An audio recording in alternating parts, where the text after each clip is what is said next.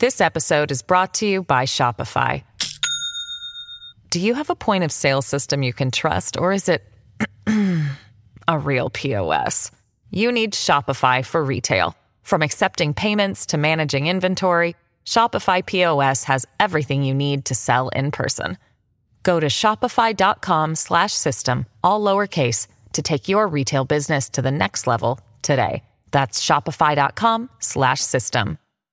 Hello, everybody. This is Marshall Poe. I'm the editor of the New Books Network. NBN listeners like to read books and buy them. So we thought we'd tell you that right now, our friends at Princeton University Press are having a remarkable site wide sale. You can get 50% off books, including ebooks and audiobooks, with the code 50, F I F T Y, at checkout until May 31. You can save some real money on Princeton University Press books. I encourage you to go there and check it out.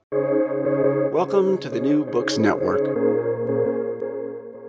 Religious freedom debates set blood boiling. Just consider notable Supreme Court cases of recent years, such as Masterpiece Cake Shop versus Colorado Civil Rights Commission or Little Sisters of the Poor versus Pennsylvania. How can we reach any agreement between those who adhere strictly to the demands of divine law and the individual conscience and those for whom human derived law is paramount? Is there any legal and philosophical framework that can mediate when tensions erupt between the human right of religious liberty and laws in the secular realm?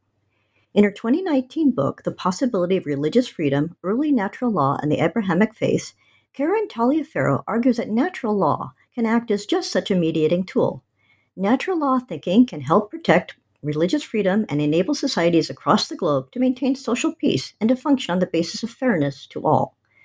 Taliaferro shows that natural law is not merely a somewhat legal, arcane legal philosophy promulgated by a subset of mostly conservative Catholic scholars and philosophers.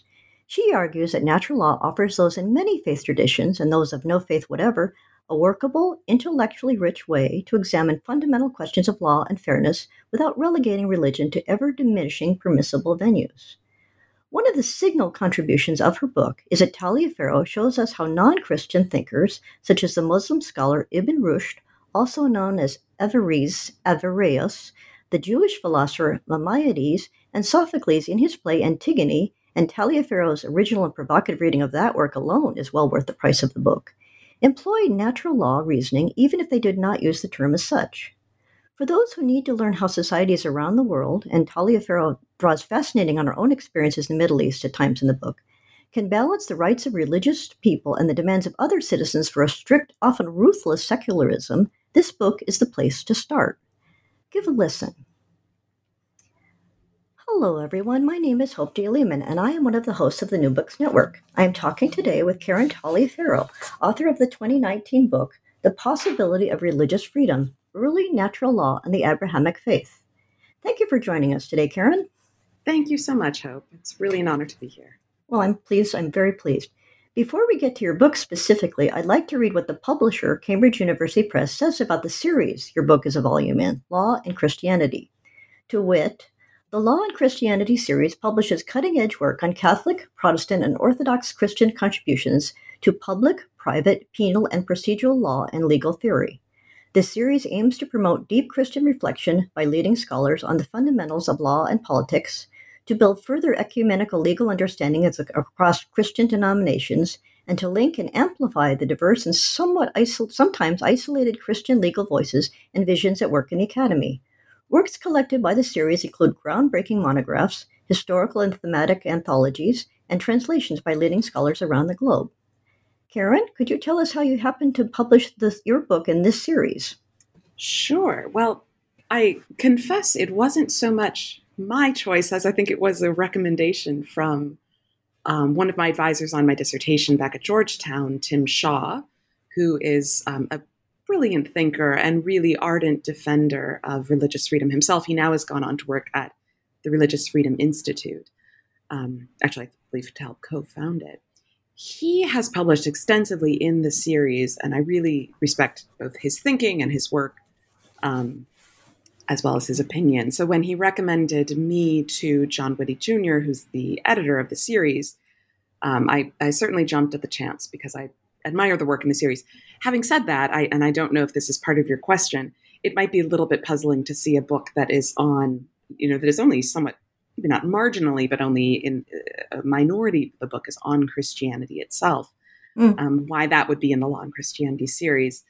And I'm not the editor or the publisher, so I can't answer it for Cambridge, but I suspect it would be on two accounts. One is that there is a chapter on Tertullian, who is known as the, the Western father of, of religious freedom. Um, and that is itself, I think, an important topic in scholarly discussions of the origins, nature, and um, the story of religious freedom, especially in the West. Um, so there's that. There is also the question, and this, again, I'm, I'm purely speculating here, but natural law tends to be a discussion among either Christians themselves or people who are interested in Christian thought. Um, again, the argument is always that natural law is not Christian. It is meant for all people. And yet, mm. somehow, it has found, uh, historically, it's found much more of a home within Christendom, I should say, or at least within Christian thinkers. So it may have been that there was more of an audience there. I mean, again, I'm speculating, but I think those would be the two reasons for the fit. Well, I think you do a marvelous job of connecting, of, of, of, explaining to Christians these other faiths, and maybe the audience is a Christian audience that need it is a Christian, well, primarily, but it needs to understand the connection between them, mm-hmm. and I think the book is very helpful in that respect. Um, one of what it, it seemed to me that the words to your book, the words from the publisher that I just read, the words groundbreaking, groundbreaking monographs very much apply to your book, and you do a marvelous job of amplifying the, the Christian legal voices, and in that you speak about um, the natural law theor- the theorists, who, who, as you say, are mostly Christian, but not entirely. I know David. No, right, right, not entirely. Um, and and I think there is room now for expanding. Certainly, it's become in the recent, in last, I don't know, ten years, fifteen years within Islam, which is actually my my foremost scholarly interest is in um, Islamic political thought, um, as well as just religion and politics more generally. But natural law, natural law in Judaism is still something of a, a niche, I think. Um, natural law in Islam is something it's still a niche, but it's it's burgeoning a bit. So um, I th- yeah, I was going to ask you later in the interview that that you make a you make a good argument for hoping to engage more Muslim scholars in natural law and and and make the case of one of the thinkers that we'll discuss later, Ibn Rushd, that that you see a lot of natural law thinking, even though he wasn't isn't claimed to be by the natural law theorist at this point, right? And right. but he but his but it it's a very it fits in very well with with that kind of without the school of thought. Right, very much, yeah. And I think have, that that's. You, oh, I'm have sorry. You gotten much, oh, I'm sorry. I was just going to say, have you gotten much much feedback from scholars? Because you you say, I mean, do they do they do they push back against that, or do they welcome that the Muslim scholars? Um, on the Muslim scholars themselves, let me think. I, I published an article version of that chapter prior to publishing the book. Um, and I've gotten a, a, decent amount of positive feedback on that. Um, it, I'm sure there's plenty of pushback, but people haven't been as vocal about it. So I, I, think, again, it's still a small field, those of us who are interested in pursuing the idea of natural law within the Islamic tradition. Um, Anver Emon is the leading scholar there, and he commented, I think, on my on my article at some point. Oh dear, no, actually, I assumed that he was. I assumed that he was one of the blind reviewers, and he and I have, I think, a somewhat different view of what it would take to be natural law within the Islamic context. He wrote the book on Islamic natural law, and it's much more a jurisprudential account, which is utterly important in Islam because Islam, like Judaism, is primarily legal and then theological, as opposed to Christianity, which is almost entirely theological in a sense. Um, nevertheless, I'm pursuing natural law as a philosophical strain within Islam. So I'm kind of going perhaps a little bit more on the edges, but it is also the area where I think natural law um, can form a bridge between and among religions, precisely because, of course, Christians and Jews do not follow Islamic law, um, nor you know, anyone who is not a Muslim doesn't follow Islamic law. So why should they pay attention to this natural law, which is meant to be something that all humans can access? And so my answer to that is, well, we can look in the philosophy, which is just appealing to human reason, which is just working on arguments from the nature of things themselves, rather than from the revealed Sharia or Islamic law. Hmm. Well, I'd like to to emphasize one of the one of the reasons I think that they might find the book appealing is is when you character. I'd like to character to read how you characterize the book, so that they any any audience can see whether whether they're people of faith or no no faith at all. Mm-hmm. You say this book is a call to reconsider the nature of religious freedom. Is it, it, it is intended as an honest examination of both the unique difficulty of religious liberty as well as the resources for protecting it in the 21st century. It makes two claims. First, that religious freedom presents a philosophical and legal problem because it requires the arbitration of two sets of law and obligation, human and divine. Secondly, it claims that ex- it claims that expanding our conception of law to incorporate not only human and divine law but also natural law provides the best available basis for religious freedom with implications for justice and human rights more generally. And and continuing with what you wrote in the preface, you write at the end of the preface, that was from the beginning, this book's project, then, is both timeless and timely. It recognizes the perennial struggle of human beings to confront divine obligations while negotiating human society, but it also sees in our present moment an urgent need to restore metaphysical and teleological moorings to our political, social, and moral debates. It is a book on religious freedom, but is also a book on a way forward out of the ag- agonistic, often rancorous, and combative battles of wills that 21st century politics has become that is the way of natural law. And certainly, with the announcement of, of Amy Coney Barrett to the, the, Supreme Court, we're going to see a lot of rancorous battles of will over the next several weeks. And so I think that I, as I read your book, I just thought this is a very reasonable way of people of goodwill to uh, approach things. And and it, and, it, and as as as for those people who do not have any religious faith, it should appeal to them more than than almost any philosophy in a way because it's very basic and understandable. Is I would correct? hope so. That's exactly what you say is my hope and my own understanding of it. Um, I think the concern is that once we get into a battle of wills, there is no longer, you know, a, a sort of battle of what I want or what is in my interest versus what is in your interest, without putting the common good at the forefront of common good as the thing that we will pursue, even if it requires some sacrifice on our parts. Once we have turned politics into that, it is difficult then to say, well, let's try to find a compromise because we've sort of doubled down on our own sides. Having said that, it we all know where that ends. Um, mm. Been through a civil war before in our own country, and we can look around the world for countless examples of what my will versus your will looks like, and it's ugly and it usually doesn't end up with any winner. So my my hope is that for those who do want to see a, cessation of you know, metaphorical violence or real violence in some cases, that we can recognize that natural law is probably not only the best option that we have for a common ground, because it recognizes, and, and we can get into this, but because it recognizes, you know, ens teloi, inherent in the nature of things, of people, of institutions, um, rather than my own idea and your own idea. It says, well, okay, what do we have to work with here? What is the nature of society, of the family, of the person, what have you? Um, once we're looking at that as our common ground, um, then you know we we are bound by certain things. We can't just insist on having our own way because our own way doesn't always comport with the reality of things, with the nature of things, with, i.e., the natural law. Um, so I, I hope that it is a reasonable path forward, though it's not always easy. Rarely is easy. Well, well, speaking of the basics of natural law, that um, could you tell us about the new natural law theorists? For example, you were talking about what we can all agree on, and one one of the some of the theorists talk about basic goods and benefit and harm and right. that might be a, a, good way to explain to people some of the building blocks of the whole philosophy and, and could you mention some of the lead, the leading theorists in it right right so that is actually i should note that that's not the sort of school of natural thought that i was that i've primarily studied mm. um, though i i have such respect for its its leading theorists that i sometimes wonder if i should if that should be my my my primary intellectual allegiance. But um, of course, John Finnis is the, the father of it.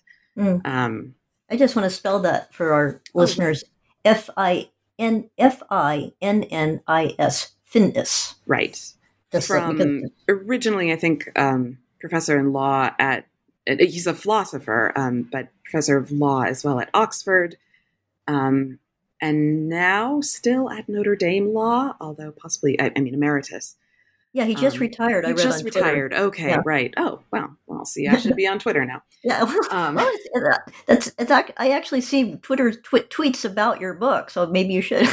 oh dear. Okay. Well, yes, I suppose I should get me an account. Not necessarily, um, because I would I know. with scholarship. So. yes, it is a great way to despair of the future. Um, so right. it's, a, it's, a, time sink as well. Yes, so. yeah, I know. And with with a new baby around, there is very little time for for that.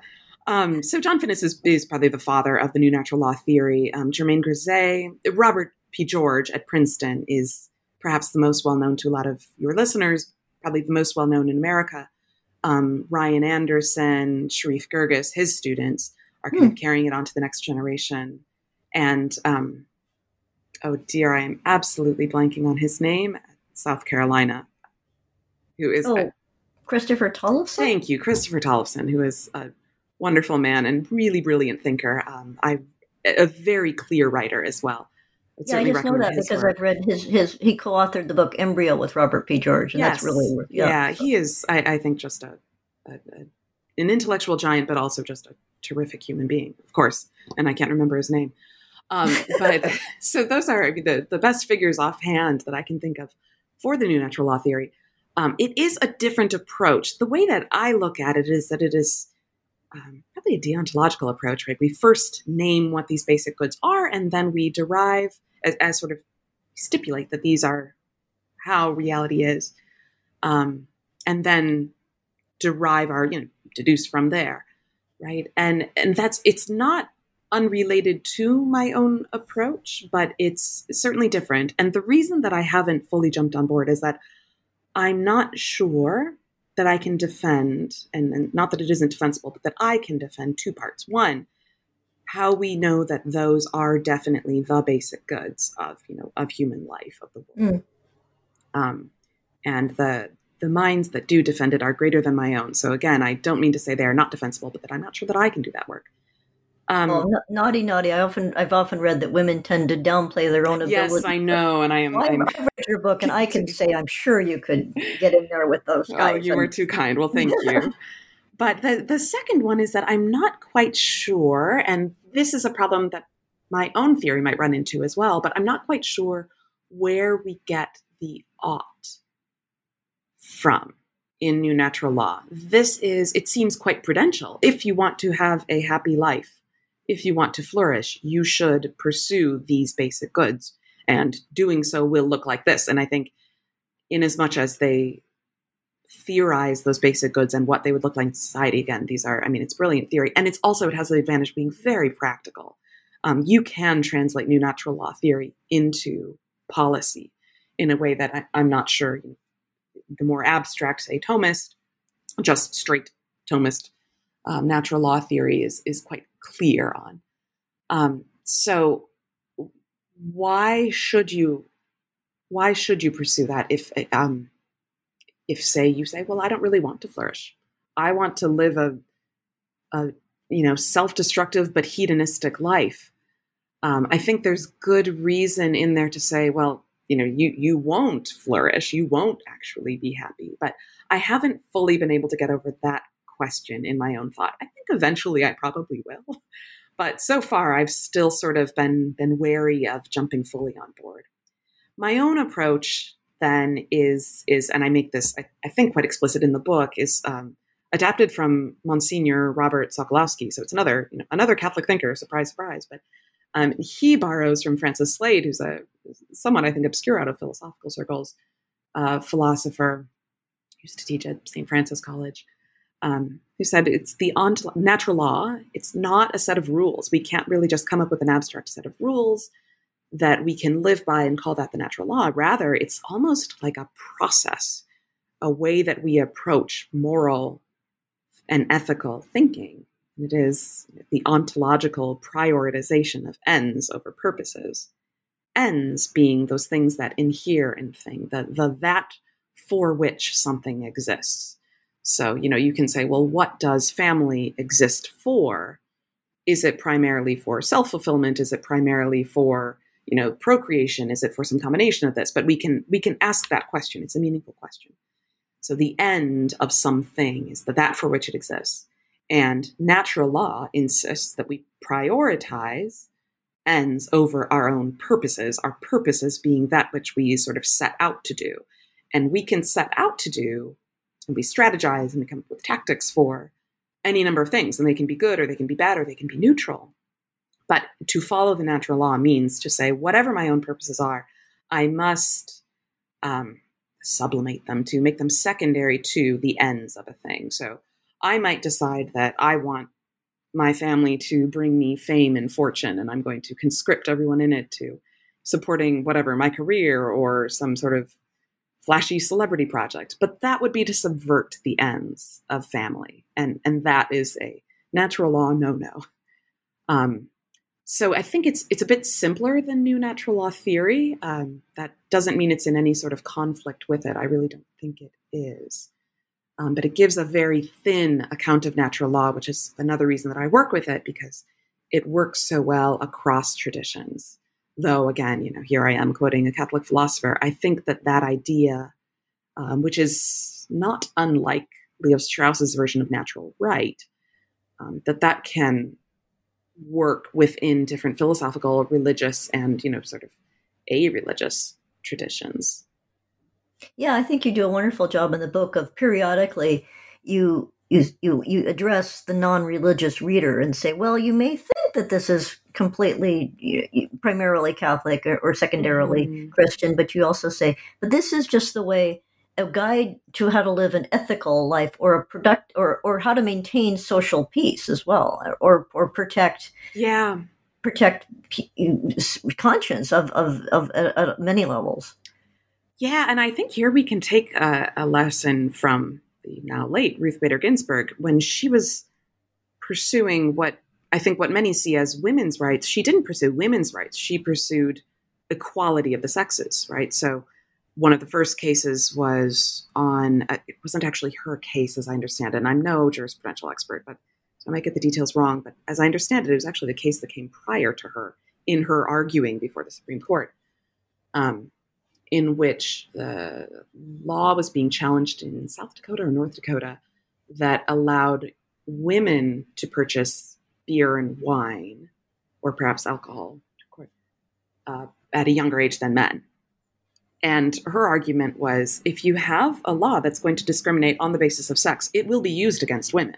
So I think that the analog here is that even for those who look at the religious freedom cases and say this is a move towards theocracy, I would submit the more that we can do to protect conscience and even the rights of a religious community, the more that we can do to, to protect those rights and freedoms, the the freer and more flourishing our entire society will be because it will rebound to the the other, down to the other groups, even the non-religious, you know. Um, mm. Well, apropos of since we've discussed natural law, I'd, I'd, like to ask you about the title of your book because you, it's called you use the phrase "the possibility of religious freedom," and it, you discuss in the book how some theorists, I think you begin, I believe you begin the book by talking about people who believe it's impossible, it is impossible to right. reconcile. Yeah. And, and I wonder if you, you could discuss the difference between religious freedom versus religious liberty. Oh dear, I actually um, use them interchangeably. Okay, well that's I know that, some don't. Yeah, I do, and that I probably should have made that clear. But the title of the book is is a, a bit cheeky. It's a response to Winifred Sullivan's The Impossibility of Religious Freedom, which is, I think, a very important book. I read it in my very first class um, in graduate school and made me quite angry because precisely because I agreed with so much of it and totally disagreed with the conclusion. And apparently, I never got over it, so I had to write the book in response. But the argument, um, so Winnie Sullivan is a, a, lawyer, but also an academic. She teaches law as, and I think she teaches at the, or she did, at the Divinity School at the University of Chicago. So she has both legal and religious expertise. And she was called to serve as an expert witness in a case, in religious freedom case in Florida, in which um, plaintiffs were attempting to um, they, they, wanted to have actually i'm trying to remember if the plaintiffs or the defendants originally in any case there were the um, loved ones of deceased family members and friends um, family members i think primarily who had created monuments and displays in a cemetery that went technically against the cemetery's regulations but they were claiming this is a part of our religion and we need to be able to have these monuments. So Sullivan was an expert witness in the case, and she was very frustrated by the way that the judge conducted matters because he was looking he was looking to decide on his own whether their claims to religious exemption were legitimate, i.e., and she said that he was taking um, a Protestant approach to mm-hmm. all religion, right? So if someone would say, well, it's, you know, it's Jewish custom that we have this kind of memorial and the cemetery won't let us. And he would say, show me the place, you know, in the Torah that will say that you need to have this. And the rabbi was, was called as an expert would say, well, it's not really, you know, it's not really a question of a clear text that we can say requires this, but rather it's a part of our tradition. And what frustrated Sullivan about all of this was that she saw so much power in the hands of this one judge, so much power to decide what counted as legal religion, illegal religion, or illicit religion. Yeah, it was kind of capricious and arbitrary. It was right, his- right. Because there's, you know, what if this judge had happened to be atheist and had a very different worldview? He probably would have decided very differently what counted as authentic or as legal religion. So, and I agree with that. I think it's a problem if we end up if we end up putting all of that power into the hands of a single judge, um, having said that, in an arbitrary way, right, that he gets to decide based on his own personal version of what religion is and isn't. Having said that, her conclusion was that religious freedom is therefore impossible, and probably we should. She didn't really get into what she did think should have happened in this exact case. Um, but she said, you know, perhaps we should just look to protections of speech and assembly and kind of shoehorn religious concerns into those. And I worry greatly about that approach, um, precisely because, for one thing, it doesn't really solve anything. You know, now we have to decide what counts as legal speech. It's still going to be quite messy. Um, but I think we can't reduce religion to acts only, to speech only, or to you know speech in assembly only. Um, certainly, many religious people, many religious people probably could reduce it to that, and that would be okay for them. But many religious people, many religious traditions, certainly many religious communities, see this as having an entirely different alignment than human law right? So it's that's why I began with Antigone, who interestingly is, of course, dealing with a burial as well. Um, if if religion is what many religious people think it is, and what historically religion has usually been understood to mean, something that answers to an entirely different and higher authority, and sometimes, especially in the case of Judaism, cases of Judaism and Islam, law, then we can't just make it the same thing as human speech and assembly. That reduces it entirely to the immanent frame. And what religious people are claiming is that it is transcendent. This is something that is higher than human authority. So, if you want to reduce it to the entirely immanent frame, you're already pronouncing on what religion is. It doesn't get around the problem that Sullivan is complaining about. And that's why I came to the conclusion that there has to be something that can speak to both sides, to both human law and to divine law and the obvious candidate there to me seemed to be natural law. Well, it was interesting when you, when you in the way you you have a whole chapter on Antigone, and it was really fascinating because many of us of a, of a, certain generation, they probably maybe still do in certain high schools, read were taught Antigone, and and we were. You make the point that she's kind she's presented as this this this free spirited uh, person who just defies the, the law, but she but she doesn't defy the law. She's adhering to the divine law. She doesn't really defy law. Right. She just adheres to a different law. Right. And and it, rather than than and then Creon is is just and they basically and you see it's kind of touching because you say now if both of them just adhered to natural law and were more reasonable, they were there wouldn't have been this tragedy where corpses pile upon corpses.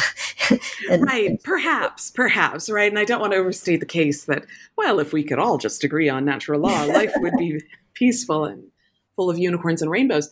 Nevertheless, I, I think that it is sort of the the only way out of that struggle because Creon, and I think that Creon, in, in, the sort of classic, you know, high school telling of the case, it's Creon is this evil tyrant, and Antigone is a heroine of conscience, and this should inspire us for. It, I mean, it's been used as a play, and it's been adapted into film, and been used as so many different versions of this the sort of struggle for political justice, right? used for anti-apartheid causes and yeah, it's been it's been co-opted by the left usually. right, right, right. The government and yeah, I think most recently even there was a Palestinian girl who was compared to Antigone in, in, in her protest, and I think that that's it's it's an easy reading of it, but I think that it ignores Creon and ignores the immanent concerns. Right, it ignores the concerns of the state. Um, to allow Antigone, who is, you know, effectively a member of the former ruling family, mm. who's been displaced. Now, to allow her to honor the the her brother who rebelled, or at least this is the the way that it is seen, is that he rebelled against the state. Yeah, he was he a traitor. A, I mean, right, he's a traitor. He yeah. took up arms against the state. The law has been issued by this new authority, right? So he has to establish his own credibility if he ha- is to maintain order in the state and I'm using state, I mean, a bit anachronistically, but if we think about this in, in sort of perennial terms, we have the, the political order and the divine order, and the political order has real um, legitimacy. It has legitimacy as a real concern. So Creon is not wrong to want to say, listen, we need to establish order, law and order again. And I can't allow the member of the past ruling family to um, to to disobey my order, that's going to confuse everyone, right? She needs to be stopped, and the traitor needs to be punished. Um, he's thinking about the, and, and, again, I use immanent and transcendent, or we could probably say human and divine in, in similar ways. He's thinking about purely human concerns, but they're legitimate concerns. And I think again, when when we look at contemporary cases, it's usually this is why I say the you know those who adhere to no faith should be concerned about this because we all share those human those human needs and concerns. We do need political order. So Creon isn't entirely wrong, but he's missing a, a huge part of the picture. He thinks. Well, I think I think your book, in terms of, of religious religious freedom, is particularly timely now because of COVID nineteen, and there's so many cases of that the law is, is again it's a little capricious and arbitrary and some of the governors say well we uh, an, an, abortion clinic can be open and or a, a, liquor store can be open but you can't have a religious service and you can't go to your father's funeral whereas you can go to the right. funeral of, of, my political ally that's right. all right right yeah yeah that the we we've unearthed that tension quite anew we found another yeah. way um, to say well of course we have these these earthly concerns and we have to put them you know to some those are the only ones that matter. There is for those who are there are some who re- either refuse to obey or just could not get behind any kind of order to um, temporarily cancel religious services. And then there were some who absolutely couldn't understand how anyone would ever resist that order right? And i think that there's again there's when we make all law and all concerns either human or principally divine, uh, we won't be able to talk to each other. So, well, it's also too. It seems that Creon is is is if he were in the modern day, he wouldn't so much be a governor or a, a state official. He, he would be a public health expert. Yes, right. We're told listen to the scientists. We're saying, well, what's scientific about? I can't go to my father's service, but you can go to a congressman's funeral. Right. How, how scientific is that? And then, and I mean, I could I could see Antigone saying, so can you? I, I I don't recognize that. I don't recognize the expert voice in that. So. Or even I recognize that that may be the science, but I don't care because there's right. something that's much more important to me. She is willing to die for this. She kind of waffles at the end. I think she, in some ways, expected to be saved from the fate that she signed up for. Um, like she expected the gods to be more on her side than than they seem to be in her final speech. But um, yeah, and, and the people you make the interesting point that Creon is is trying to trying to read the public that the public seems to be on her side, right? But he he he says this isn't wise to be on her side. Right, right. I mean, you can and and I don't want to paint myself as a sympathizer of tyrants because I think he is ultimately um, he he manifests some tyrannical sides, tendencies, maybe even primarily. But you can, if you put yourself in Creon's place, you can understand someone whose first concern is restore law and order. Right? We can't have another war here. We can't have another question of who's in charge. So he has that concern legitimately. The, his problem is that he sees nothing else, and I think you're right to point out public health officials certainly are in the right to be concerned about the science and about public health. Mm. Um, that may not be, for many people, the only concern.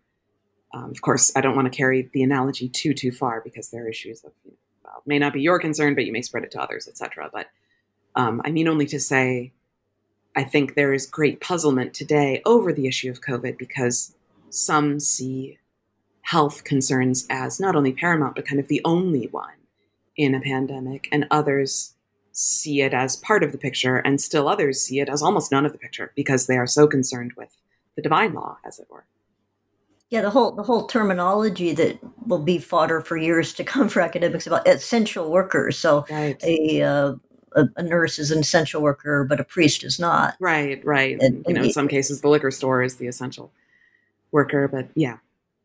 Hmm. Well, in term when you argue, you, you, use the term a robust theory of law, and I'm just wondering, in terms of how would this look in a law school curricula? Would you how how would what what how would a a, a young a first year law student how would this be incorporated into legal education at this point? At, at say at say a, a secular law school. Oh boy. Um, well, having never been to law school, I probably should refrain from giving concrete suggestions, but it certainly would fit into the category of philosophy of law. You know, I'm not offering clear guidance on how to formulate law and certainly not how to litigate. Um, that's actually an important point, I think, that where I'm attempting to intervene is at really at the level of the philosophy of law. What is law? And therefore, what ought we to do with law? But that would, if we move it into the practical realm, which would be the goal, I suppose, in a, in a law school, it would probably first be a question of legislation rather than arbitration or litigation.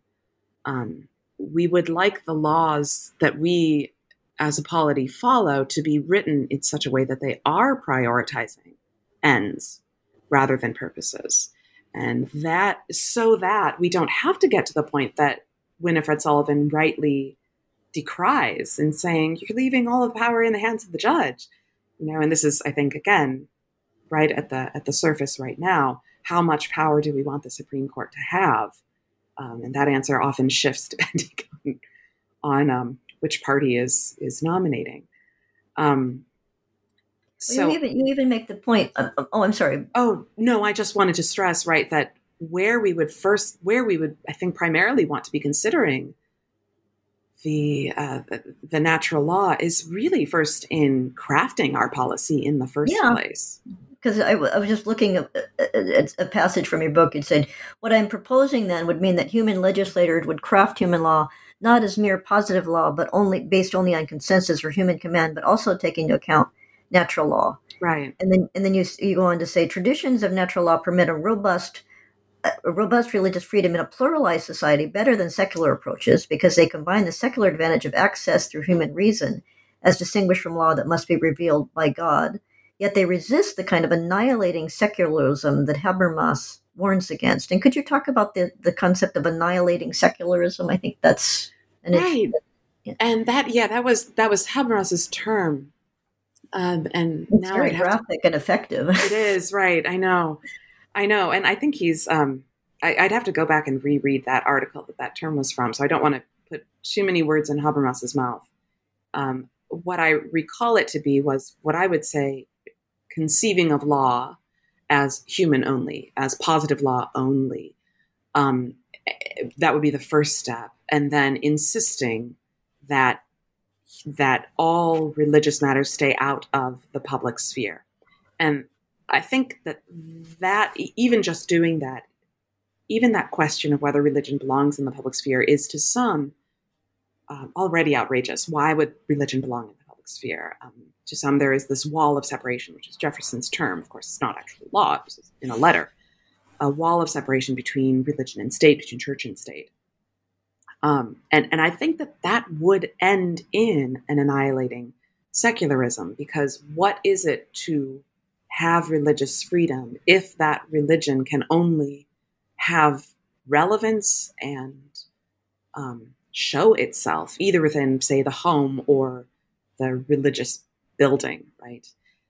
Um, I think that that would be an annihilating secularism for at least, and again, not for all religious people, but for so many religious people, and certainly found within the traditions themselves. Religion is meant to affect the public sphere. This episode is brought to you by Shopify.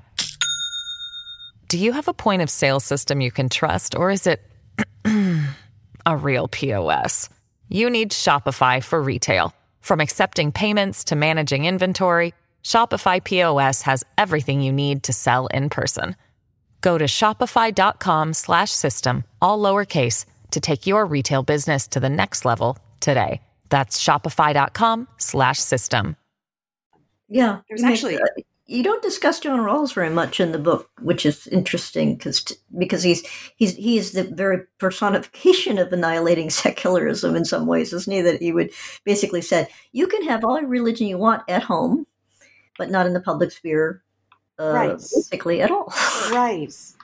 And But- I'm I, this is a kind of a rabbit hole, but I just started reading before our interview. I just started reading an article in the Atlantic, uh, the most recent edition. Uh, Why is the West so powerful and so peculiar? It's an article by Judith Judith Shulevitz um, discussing. I believe it's discussing a book actually, but um, how the Catholic Church intervened in who could marry whom, and we're going back to sixth century, sixth, seventh century Mm. um, and what the the effect of it. It was concerning um, relatives marrying each other, and it broke up Oh, yeah. tribes, right? So what that meant was that tribalism had to be broken up as a means of organizing society. So this was the church directly interfering in public life, um, and what it did was it laid the groundwork for what we might call liberalism, right? So that we aren't I'm sorry, what was that word? for liberalism, Liberalism. right? So that we don't have a society that is ruled by tribal interests, by you know chiefs warring with other chiefs, whether with weapons or with you know interests and, and groups and money and words, um, but that we have a society in which people can mingle with each other and use arguments against each other, not considering who they are affiliated with, what their name is, what their tribe is. I mean, that's the aspiration of liberalism in any case.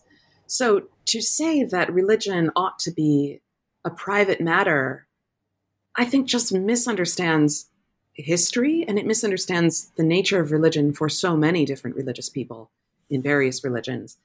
Um, and it also limits the, it's certainly, it, I know that it's an attempt to keep the harmful aspects of, you know, religious battles and such out of, or the imposition of religious beliefs um, out of the public sphere but it also really restricts the very positive contributions that religion has historically made. Um, again, that's a two edged sword, but I think more fundamental to my argument is that you can't do that and still call it religion in, in again, so many people's lived experiences and in so many traditions and texts of, of religion. Yeah, I think that's kind of interesting. We're seeing that with Amy Coney, Barrett, that her her so many of the reactions are really shockingly anti-religious and, and basically saying, well, the fact that you're a devout Catholic is is is, is, is an automatic disqualification. That- which is really and, I'm, and, and it's fascinating because it's coming from um, feminists who base who ideal. I mean, she's kind of the ideal role model of success by feminist standards, and yet the fact that she's that she has and, and, that she's being put on this on the spot as as well. This is this is dangerous, and you make you make the you use a wonderful phrase in your book of that you're when you discuss natural law that you say that secularists or some readers can smell religion an ulterior motive they can detect it under Mm. the natural and i'd like to on that on that point i'd like to read again from your book uh, we talk about why you talk about why natural law is a, a, a value to, to, to freedom, as you were discussing, is she, you're right. Traditions of natural law evoke reason and experience rather than revelation as their primary tools. They thereby remain accessible to all citizens, regardless of creed, without denuding religion of its metaphysical, even mystical aspects. They mm-hmm. leave room for the discursive aspect of law, and while accessible to natural reason, also leave space for metaphysical speculation and belief. In other words, they can respond to the need for public reason without reducing it to a strictly secularist, secularist rationalism that requires religious citizens to translate their concepts into non religious ones.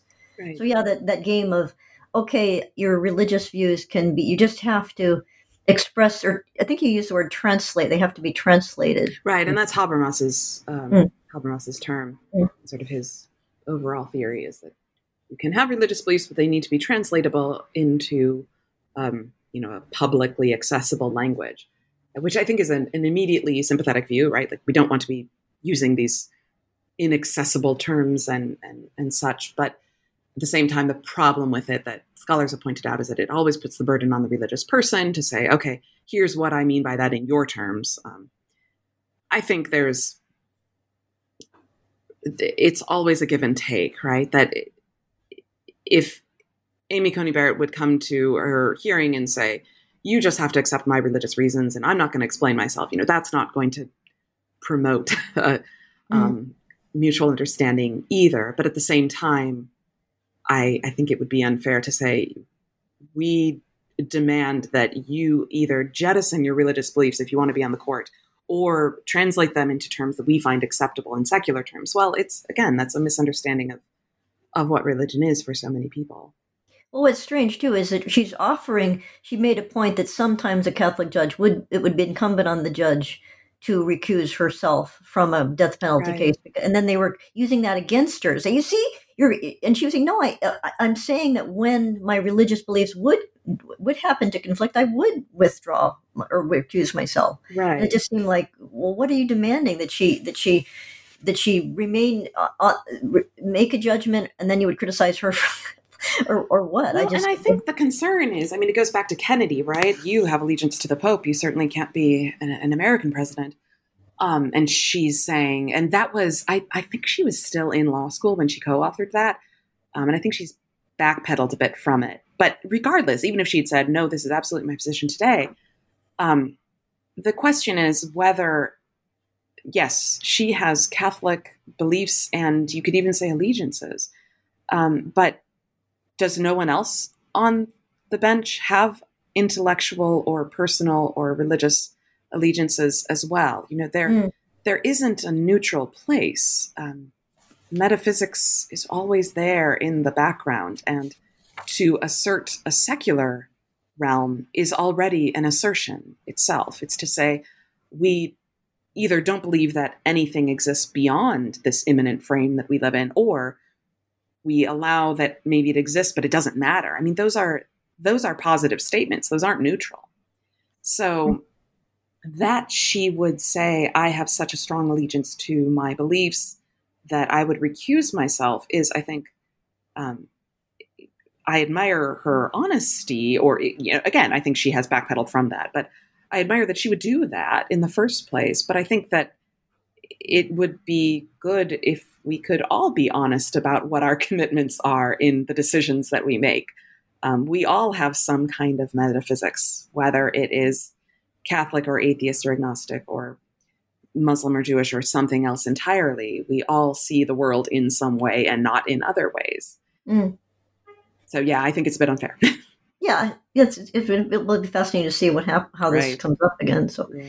um, one one of the things that that apropos of balancing things is uh, uh, in your book. I found it interesting that you used the word ambitious and modest in two in two yes. different ways, and we talked about this in in, in email. I, I, just was was I was as a reader, I just wanted to understand better because you you write that you you talk about the ambitious project of integrating natural law theory into real world legal matters, mm-hmm. and then what you call what you call your own versus your own modest project, mm-hmm. which is just trying to get natural into the you know this this I'm afraid this kind of psychobabble news or word of the the month the, the conversation but it, and and I just wonder about could you explain the difference between your the project of the book versus the grander project? Right, right. So the and I'm sorry because you broke up just a little bit. So correct me oh, if I've sorry. misunderstood you, but I think I got the question. Um, the modest part is the theoretical part of it. I think that it does not require very much to accept that, you know, and this is perhaps more aimed at, say, scholars and other political theorists or religious studies scholars, um, though probably perhaps especially political theorists, that it doesn't take much to admit that if we conceive of law as only human, we can see how that ends in the sort of Hobbesian war of all against all, right? If there is truly nothing higher than either, I mean, consensus, consensus is nice, but consensus only requires, you know, 51%. And we've seen how that can work in history, can greatly harm a minority. Um, and you can even have a consensus that it's not harm. You can even, you can come up with a consensus on all kinds of evil things. So we can have consensus or we can have just sheer force. Um, so I don't think it takes very much to admit that human law and human justice alone leaves us greatly wanting. Um, I think there's no need to persuade scholars that to see law as divine only would also leave us wanting in the in the political sphere, the public sphere. Um, so, in that sense, it's a modest claim to say why not look at nature? We all accept that there is nature. Now, we disagree on the extent to which that matters. We disagree on even what we're seeing in nature. Um, but if I can be permitted just a little sidebar here, I think the the case of say climate change makes this quite clear. We need to pay attention to the the nature of nature, right? Um, we we can't just impose our wills we can't just make the world into whatever we want it to be. Um, so that much seems to be modest. It is nevertheless, I think, when we look around at the reality of our political life, and here, you know, I have in mind especially America, but I think this is true in a, in a lot of different polities. It would be ambitious to suggest that we would bind ourselves by the, the confines that nature imposes on us. Again, that we can't just make our society whatever we want it to be, that we are actually bound by some things that are just inherent in reality. Um, it's not the way that we like to think of ourselves. We like to think that, um, you know, for better and for worse, we might like to think, well, we are a nation founded on an idea and we can make this happen if we just will it enough. Um, or that that's you know the the aspirational side is we can just will this and if we can get enough people on board we can make it happen. Well maybe we need to think about what human nature is and we need to work with it. I would submit that the founders and the framers did do that. Um, but it would be dangerous if we say we can make our polity whatever we want it to be. Um, and again for worse i think we can say we can we can circumvent the natural ends of human beings just in our own interest or in our own party's interest or in our own whatever group's interest. So, well, yeah. Oh, I'm sorry. You go ahead. Oh no, I just mean to, to sum that up. It's it's quite ambitious because I think our politics has, in in large part, been reduced to just interest at this point, and people are not used to being asked, "What limits does nature impose on us?" Hmm. Yeah, certainly in the age of wildfires and so forth, and Right. It's becoming clear we're going to have to deal with it. And yet we often turn to, well, if we just come up with the right technology, we still don't have to be bound by limits, you know. Um, or if the other side would just get out of the way, we don't have to be bound by limits. Hmm. Yeah, I was going to say, and uh, uh, moving on to to some of the, the the, the thinkers that you that you um, uh, discuss in the book that address these topics, apropos of, of natural law, you write on the chapter in Maimonides, you write Maimonidean law fulfills the between human and divine role that I propose for natural law throughout this book. And does Maimonides address some of what you were just speaking about about uh, the trying to mediating as a mediating factor? Because he's very he's very law oriented, and yet you're saying yeah. that law is not always law, uh, uh, the, the, the secular law or the human law is not always the answer either. Right, right, and of course, for him, law is, is Jewish law, um, and Mm. his project, and there's a lot of there are a lot of different ways of interpreting Maimonides, um, partly because so many of his interpreters have uh, adhered to well the Straussian school, which says there's an esoteric reading here, but um, at least ostensibly, when you read the, the letter at the beginning of it, his project is to answer this, you know, real or not student of his who is attempting to retain both philosophy and what he's been taught by the Jewish law, um, because they seem to arrive at conflicting conclusions. So he doesn't, in answer to your question, or as an attempt to answer your question, Maimonides certainly doesn't come out with a clear theory of natural law. He's not Aquinas. Um, what he does do is show for this this pupil, uh, Rabbi Joseph, that you can at once, if you do philosophy very well, philosophy will not attempt to answer the questions of revelation of prophecy. Therefore, you can have true prophecy, but of course, prophecy itself should be done well. It should use reason. Um, understanding the revelation of God should also employ reason um, and, and discourse. So there's a meeting of the two that, again, I submit is akin to what the natural law does. It, it uses reason, it examines the nature of things, but it doesn't go beyond that. And that's what I think Maimonides' critique of philosophy, on the one hand, is well, those philosophers who are trying to just take over and explain everything above the heavens, they're going too far. Real philosophy will not contradict revelation. Um, and, and therefore, we need not fear a conflict of reason and revelation, to put it, to put it in sort of not, not his exact terms, but that's the, the gist of it. Well, it's interesting too because he he was he's regarded as a, as a great figure in philosophy, and then you you address or you profile, Ter, is it Tertullian? Ter, Tertullian. Tertullian. Yeah. He he is rather trying because you basically say that he's kind of a stubborn person because he he he basically dis, dis, detests or does or distrusts, I should say, philosophers. He And certainly does. Yeah, as a rhetorical move, um, and yet, and and perhaps truly, you know, he might he might have really meant what he said, and yet he draws on all of these um, ancient and uh, well, yeah, ancient thinkers, um, and and cites them and draws on the philosophical traditions that he finds himself in the midst of. So there's a bit of a contradiction there, but and, and I try to argue this in the chapter. He's he is okay with paradox. So in a sense, yeah, you write very fascinatingly about his love of paradox, Oh. and, and there's a wonderful passage where you talk about. I'm not. I think it's Tertullian Ter- that him, or you're just yourself writing about the, the contradictions between Christ's life. That he was he was loved by his father, and yet he was sacrificed by his father. He's weak, and yet he's strong, and he's gentle, and yet he's ferocious. And yeah, he's a he's a he's a man, but he's not. He's also a god, and so forth. And right, right. That this is that the heart of Christianity has a paradox added. So Tertullian to ask uses. I'm sorry.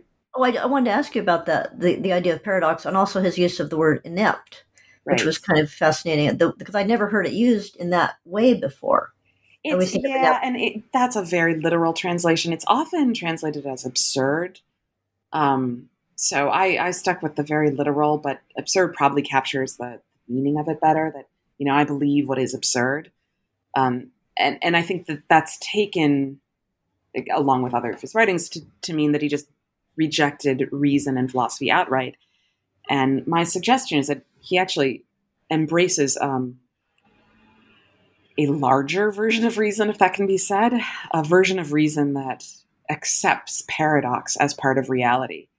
Um, partly, yes, because of his commitment to Christianity, but also because I think when we, and now you know, moving beyond Tertullian, but I think when we look around, we see paradox in life so often.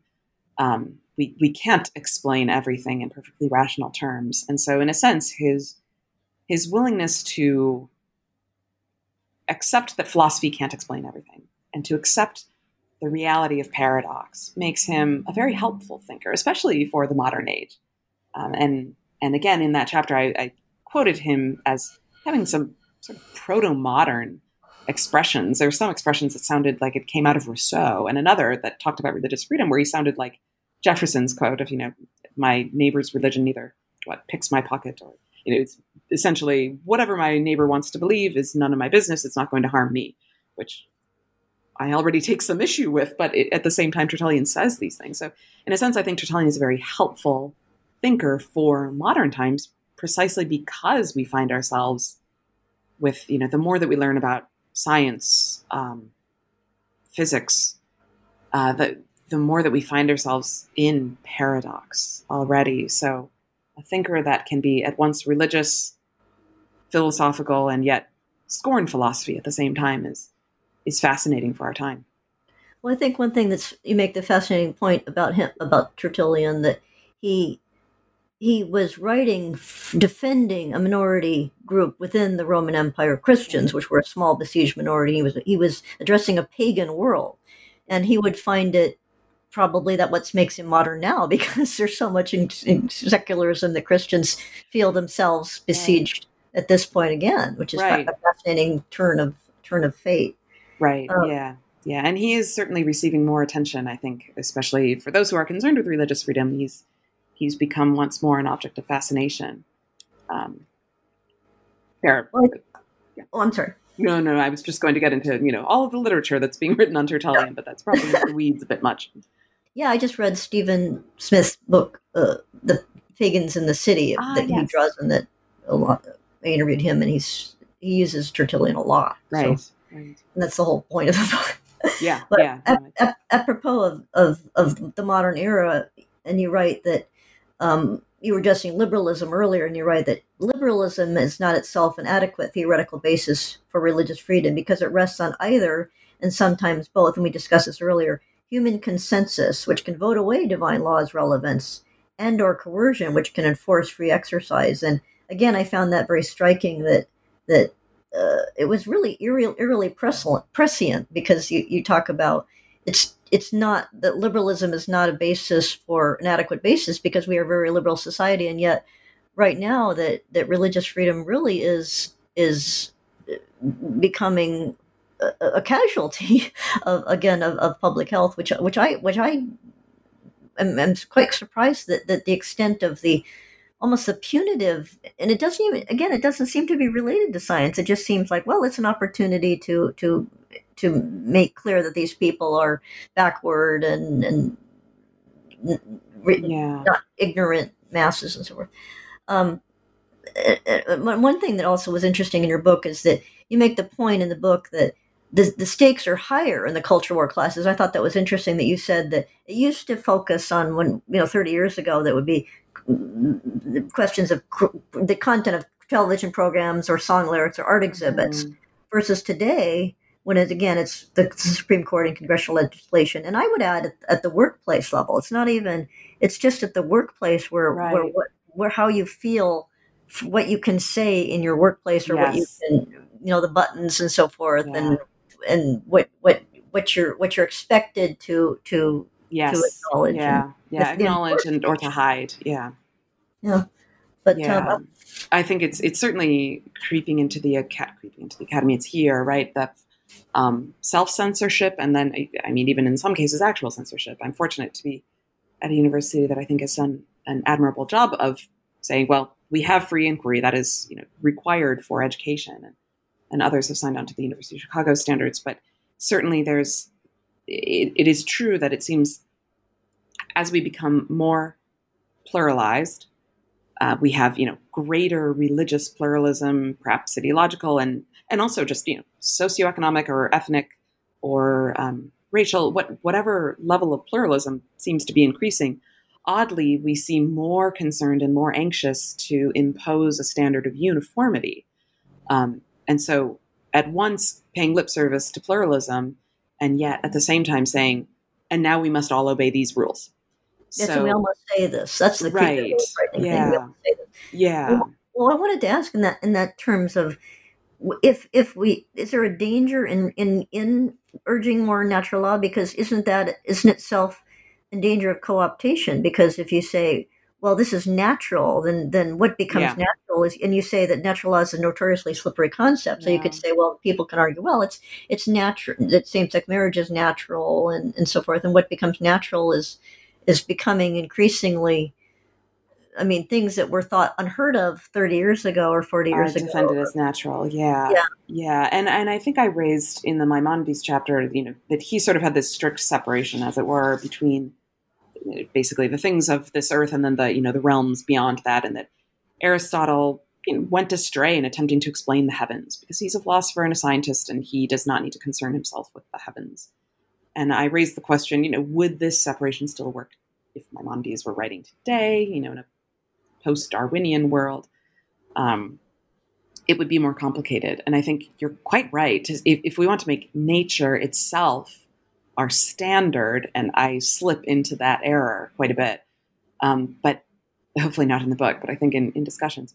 Um, if we want to make nature itself the standard, we will run the risk of, again, you know, the Hobbesian world, right? That's what Hobbes did. He said, okay, first of all, our inquiry, the only things we can really know is that which comes from the senses. So let's jettison all this metaphysics. Secondly, let's look at what we can know from our senses. Okay, look at nature. We see people and animals, you know, killing each other, and that our primary motive, the thing that really everything reduces to, is the fear of violent death.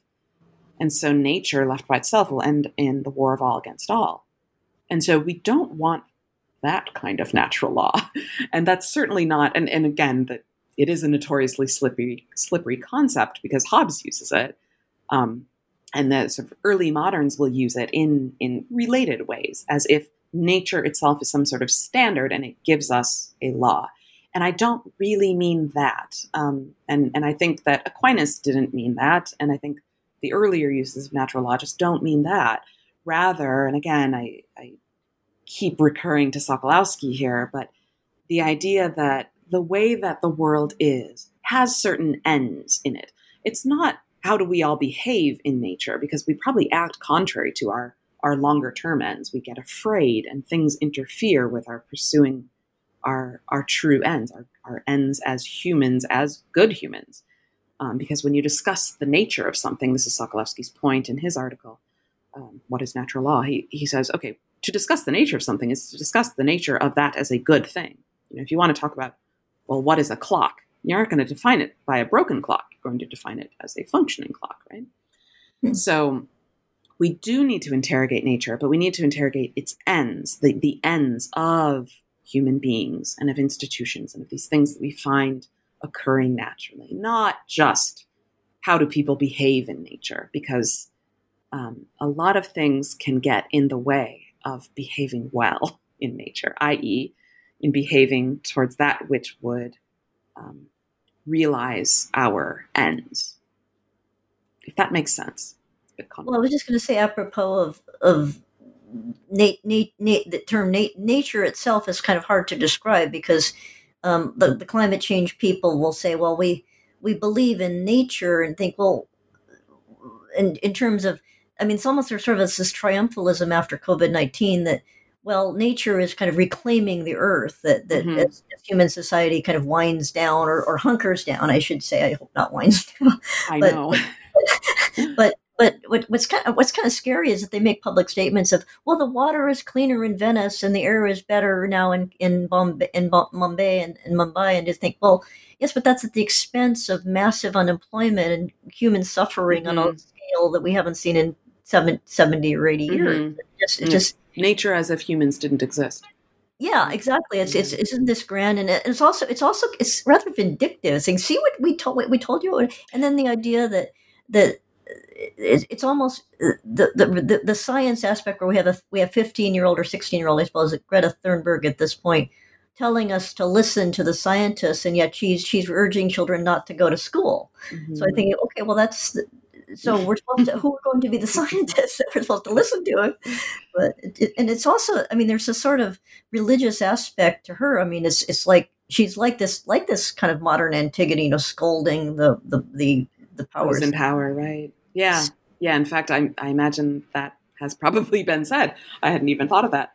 Um, but I, right, I think that again, nature if we want to define nature as the sort of, you know, there's, that's why I, I present natural law as a mediating law. It's something that participates in both human law and divine law. It can't be something that is a separate entity of itself. In fact, um, this is, if I could read just a brief passage from Sokolowski's article, What is Natural Law? It's called What is Natural Law? Human Purposes and Natural Ends. He says, We might be tempted to think of the natural law as a kind of codex, a set of imperatives that could be formulated in a purely theoretic, systematic exercise, identifiable and arguable apart from any particular moral tradition.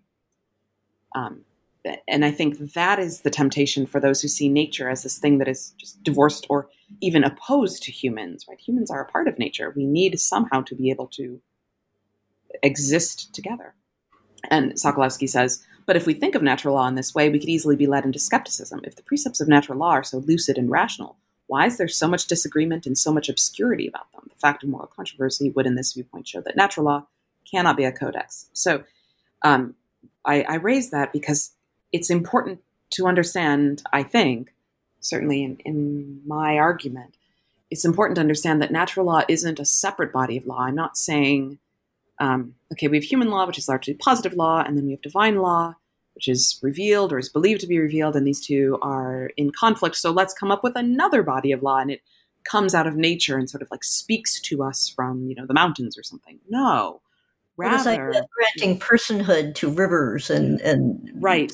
That's right. Kind of concept. Yeah, to resolve a conflict, ideally, you don't want to just add parties to the conflict. There needs Yeah, to be something that can mediate it. Absolutely, absolutely. Yeah. Now we're going to have a, an, another aggrieved party, which Right, is right. Yeah. But but apropos of that, when you discuss religious freedom and and, and, and var- various parties, you discuss the idea when you're discussing is it as a, the country of Qatar or Qatar. I'm- Oh yeah. That, speaking of things we can't pronounce, um, it is. It, it's really whatever you want it to be. Uh, the problem is that it, it's actually three Arabic letters that don't exist in English. So it's in Arabic it's Qatar, but people say Qatar, Qatar, whichever you'd like. I usually say Qatar. yeah, I had a CIA professor, uh, retired, and he pronounced it gutter. Yes. Well, uh, again, a little nuance of Arabic dialects. The Gulf dialect, the uh, but it, but I, I that, it pronounces it as a G. So I mean, it's really anything you want.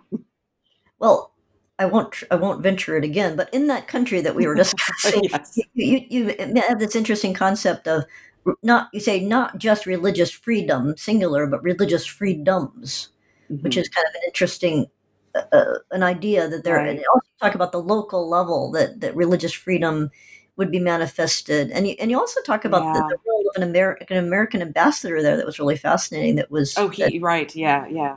Um, Ghougassian, Ghougassian. He was a, I think Armenian born, but raised in Egypt. So he was, and, and possibly born in Egypt. Um, so he he had insider understanding of Arab, you know, the Arab world. Certainly, Egypt is quite different from Qatar, but um, he was able to sort of use personal relationships to negotiate a quite quick turnaround on religious freedom. First for Chris, for Christians, um, it's still you know it's very much a work in progress. It's not there isn't what the West would be satisfied with as as religious freedom, and even when we lived there, um, there's what's called Church City. You know, the churches there are many of them now are all within one compound, kind of outside of the city. Mm. Um, so perhaps it's sending a message. I don't know. But in any case, I mean, we were grateful to have a church where we could go. Um, and, and it's, yeah, that is not the same standard that we would insist on in the West. But when you are working with the, what is believed to be the, you know, it's the, the Wahhabi tradition in the Gulf is, is quite strong. So it's a very strict version of Sharia. Um, there will be different pictures of what religious freedom looks like. And I think my point there was to move away from these purely abstract understandings of universal human rights that says we must have these standards, otherwise this is an errant state, etc. It's I, I think we have to work in a back and forth with human law and divine law, um, and and it'll be it'll happen incrementally and Well, might a- end up looking different in different places. Yeah, I was going to say it's such a fascinating contrast to what Erdogan is doing in Turkey, which is taking it from a highly secular state of at, that Ataturk created to um, picking over major landmarks. Right, right. yeah. Hmm. Yeah, yeah. And I don't know, um, I don't want to speculate on, well, Turkish politics certainly would be well beyond my my wheelhouse. But um, but I think natural law can serve as something of a um, a buffer against the overreach of in a sense, Erdogan is overreaching with human law in the name of divine law. Or you could say that he's overreaching with divine law, but either way, natural law can kind of serve as a buffer. Well, no, we can't do that because it is in the nature of these institutions or, or what have you to be open to the world or, um, or I mean, well beyond the Hagia Sophia question, uh, other moves that he's making, you could probably buffer using natural law. But of course, it has to first be ensconced within the, the public imagination there. Hmm. Well, Karen, I've taken up a lot of your time. I'd like to ask you now the traditional final question on the New Books Network, and that is what are you working on now? Oh, boy. Um, I uh, other than having a new baby and teaching in a full load. And... Right. Yes. Attempting to stay awake. Um, no, I'm not. Thank God, I'm not. I'm not teaching this semester, or I probably would have been fired by now. Um, but we I suppose listeners don't know that we have a, a five week old at home, as well as a four year old and two year old. So keeping my head afloat. Uh, two projects at the moment. I have a, a few that are sort of done um, using Averroes again. Actually, I was working on his commentary on Plato's Republic, which is is quite interesting. But that one's aside. So I'm working on one project on uh, liberalism and what it did to. It's related certainly to this book.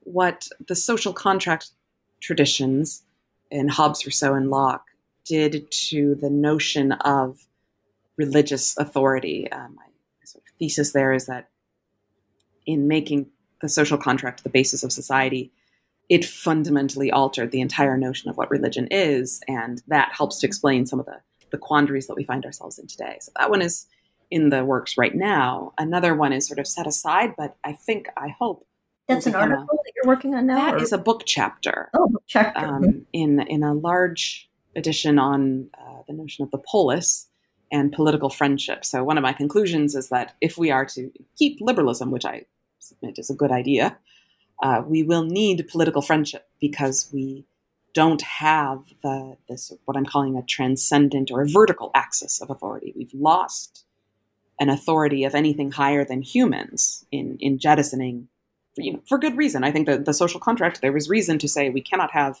state religions imposing religious authority.